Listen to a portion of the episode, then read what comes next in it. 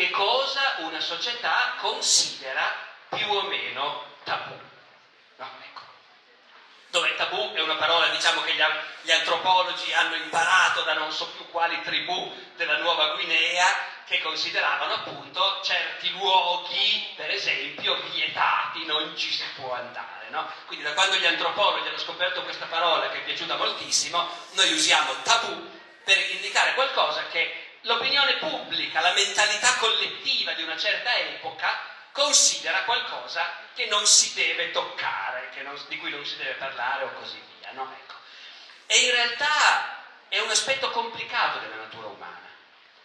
Apparentemente tutte le società elaborano un sistema di divieti di questo tipo, che possono essere estremamente complicati e apparentemente anche del tutto irrazionali. E sbaglieremmo molto se credessimo che le società più primitive, da quel punto di vista lì, siano più semplici, perché non è così per niente. Se voi andate a leggere qualche cosa di serio, approfondito, che ne so, sulle culture degli indiani d'America, per esempio, vengono fuori le cose più imprevedibili, tipo, non so, non mi ricordo più presso quale tribù, ma sono indiani d'America, me lo ricordo, un uomo sposato non deve mai incontrare la suocera. È vietata. Quindi se se la vede incontro deve cambiare strada, eh, voi sghignazzate perché nella nostra società sulle suocere ci sono... Lì chissà cosa c'è dietro. Ma ce ne sarebbero altri che adesso non mi vengono in mente. Cioè ogni società umana costruisce la sua vita collettiva anche sull'idea ci sono cose che non bisogna dire, argomenti che non bisogna toccare, cose che non bisogna fare e chi sa queste cose e rispetta questi divieti è uno dei nostri. E se invece uno queste cose non le sa e questi divieti non le rispetta, va escluso. Sono meccanismi che contribuiscono evidentemente alla coesione di una società. Poi la sfera del sesso è particolarmente significativa, evidentemente, anche se appunto anche lì le, le, le differenze tra le società, come abbiamo visto anche oggi, possono essere molto molto significative eh, però indubbiamente la sfera del sesso è una di quelle che gli esseri umani tendono a percepire come così importante da avere un qualcosa di vagamente sacro e quindi anche dover essere circondata di, per dire, credo che non ci siano molti esempi di popolazioni primitive dove si va completamente nudi. Qualcosina all'inguine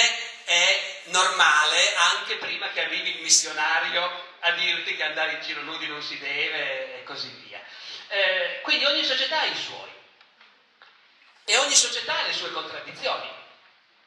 Eh, se avete letto anche l'introduzione del libro, lì io ragiono di una cosa che mi ha colpito molto, e cioè il fatto che questi autori francesi del 200 appunto sono molto liberi quando raccontano storie di sesso nell'usare le parole adatte senza farsi problemi, senza ipocrisie, come invece già Boccaccio non potrà più fare, no? Ecco, quindi dicono cazzo, eccetera, eccetera. Però al tempo stesso altre testimonianze ci dicono che anche in quella società lì quelle parole non erano del tutto libere. Perché ci sono addirittura dei fabliò che scherzano sul fatto che in certe situazioni e in certi ambienti le parolacce non si possono dire. E quindi per esempio c'è il Fabliò, in cui, che non mi pare sia nel libro dello scoiattolo, in cui c'è la signorina eh, di buona famiglia che a un certo punto chiede alla avendo intravisto qualcosa in bagno, chiede alla mamma ma quella cosa che hanno gli uomini lì davanti come si chiama? E la mamma diventa matta perché perché certe parole le signorine, gli, uomini fra loro le usano. Le donne già non dovrebbero, magari in certe compagnie, però alla, alla, figlia tu quella parola devi spiegare che non si deve dire, anzi non la dovrebbe neanche conoscere. E quindi il fabliò consiste tutto nel fatto della mamma imbarazzatissima che dice, beh, no, beh, c'è chi la chiama, eh, beh, così, eh, quella, cioè, sì, vedi, vedi, c'è un sacchettino, poi c'è una cannuccia attaccata, però non si chiama proprio così, c'è chi la chiama, ecco, e, e, poi alla fine la figlia la prende così, dice, come si chiama, insomma, dimmelo come si chiama questa cosa.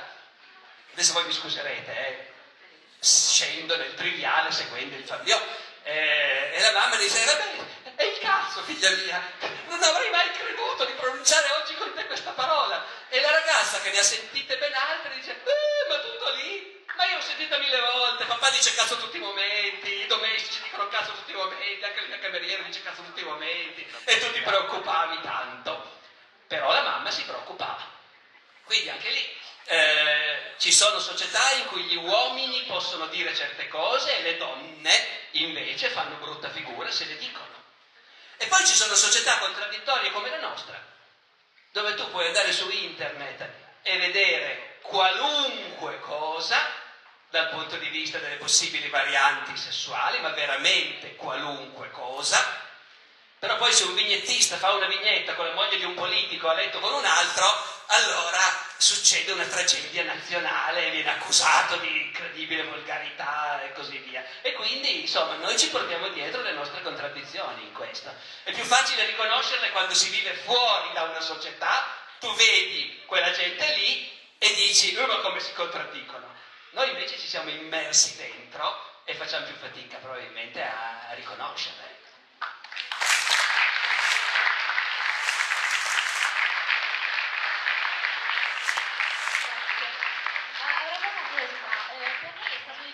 tradurre dei testi da un francese così antico e arcaico e quali sono state le fonti che lei ha utilizzato per la traduzione? Ma in realtà non è... Allora, tradurre è un lavoro impegnativo da un certo punto di vista sempre perché le lingue non si ricalcano esattamente. Raramente una parola, certo, dog vuol dire cane, va bene, però già in inglese c'è anche un'altra parola per indicare il cane, hound. Eh, allora cosa si sta dicendo? Il mastino oppure il cane da caccia? Eh, d'accordo? Non si ricalcano precisamente le sfere semantiche delle parole. E poi è pieno di frasi fatte ed espressioni idiomatiche che non puoi tradurre semplicemente, traslare in un'altra lingua. No? Quindi tradurre è complicato. È anche complicato perché, complicato nel senso di stimolante, eh?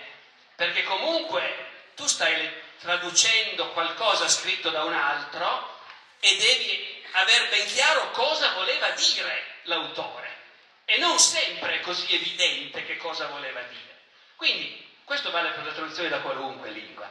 L'antico francese per me è una lingua che mi piace moltissimo, che trovo facilissima e quindi non mi ha creato nessun particolare problema, devo dire, ecco, assolutamente.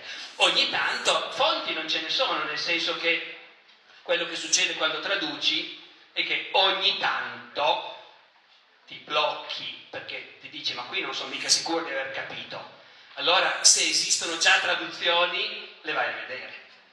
Oggi fra l'altro tradurre adesso, ma anche dall'antico francese, ma in particolare tradurre dal latino o dal greco antico oggi con quello che ti offre internet eh, può essere un'esperienza straordinariamente facile e, e interessante perché se tu stai traducendo un qualunque brano di un classico ci sono siti dove tu cliccando su, che ti danno il testo originale e tu cliccando su una parola vieni rimandato a 100 vocabolari in tutte le lingue con le traduzioni possibili di quella parola. E quindi in realtà oggi possiamo fare questo lavoro con una ricchezza di, di riferimenti e di strumenti, però quello appunto succede nel momento in cui ti blocchi su un punto specifico e non sei ben sicuro di cosa voglia dire. Una volta dovevi avere il tuo dizionario cartaceo sfogliarlo e andare alla ricerca di quella parola e ovviamente ci sono anche i dizionari dell'antico francese, eh, ci sono i dizionari di tutte le lingue del mondo, però con internet oggi questa cosa è, moltipli- potenziata al cubo, ecco diciamo.